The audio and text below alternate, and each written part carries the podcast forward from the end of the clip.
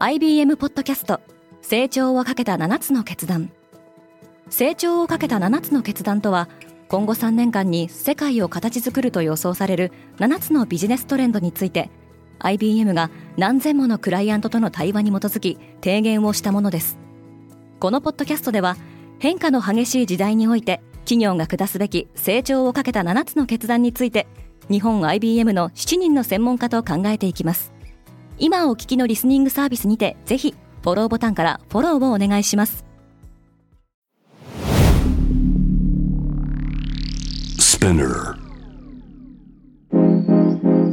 おはようございます。ケリーアンです。2月16日金曜日世界で今起きていること。アメリカを中心に人気を集める肥満症治療薬。使っているのは大人たちだけではありません。このポッドキャストデイリーブリーフでは世界で今まさに報じられた最新のニュースをいち早く声でお届けします。子供たちも痩せ薬を使っている。アメリカで若年層の肥満症治療薬の使用が拡大しています。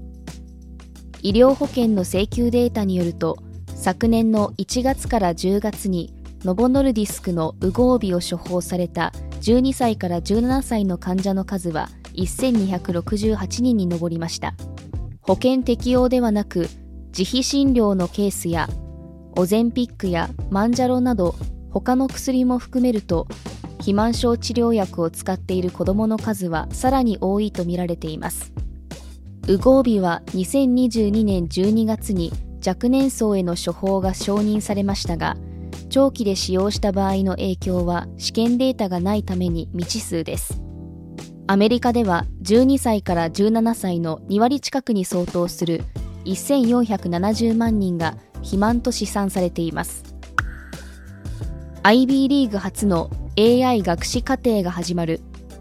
ペンシルベニア大学は今年秋から工学部の学生向けの AI の学士課程をスタートすることを発表しました。同大学のプレスリリースによると大学で学んだスキルを応用することで AI ツールの構築やハードウェア開発のみならず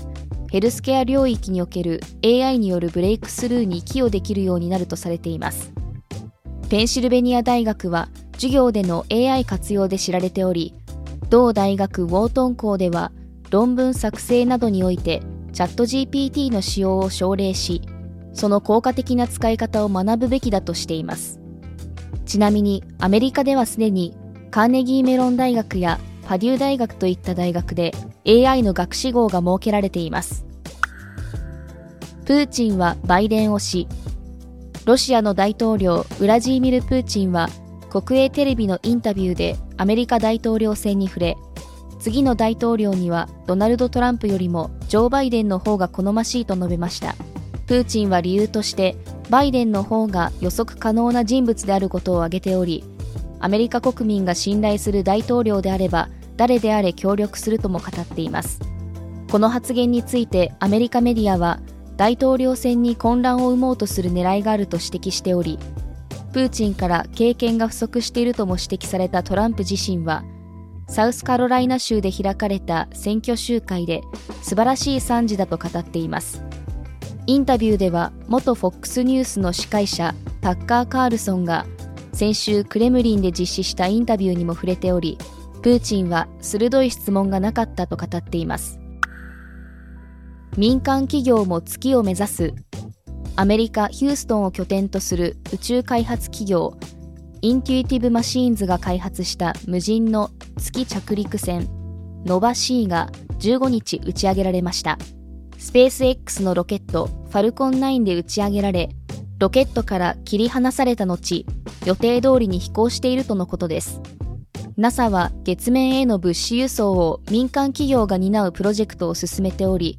今月22日に予定されている月への着陸に成功すれば民間企業としては初めてです。日本は世界3位の経済大国から転落した。日本の内閣府が発表した2023年の名目 GDP は591兆4820億円でドル換算するとドイツよりも2400億ドル少なくなることが分かりました。もっとも日本の GDP は円ベースでは過去最高額で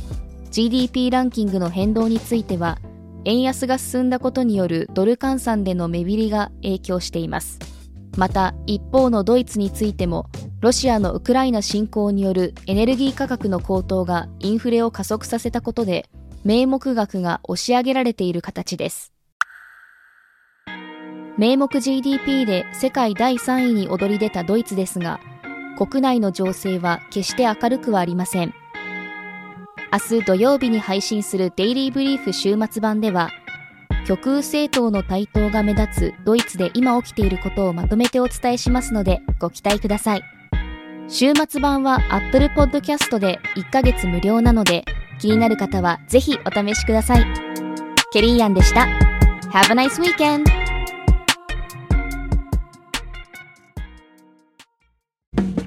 リスナーの皆様より多くのリクエストをいただいている話題のニュースを深掘りしたエピソードを週末の有料版で配信中です。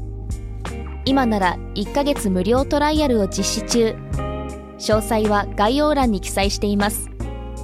この機会にぜひ聞いてみてくださいね。感想ご意見もお待ちしています。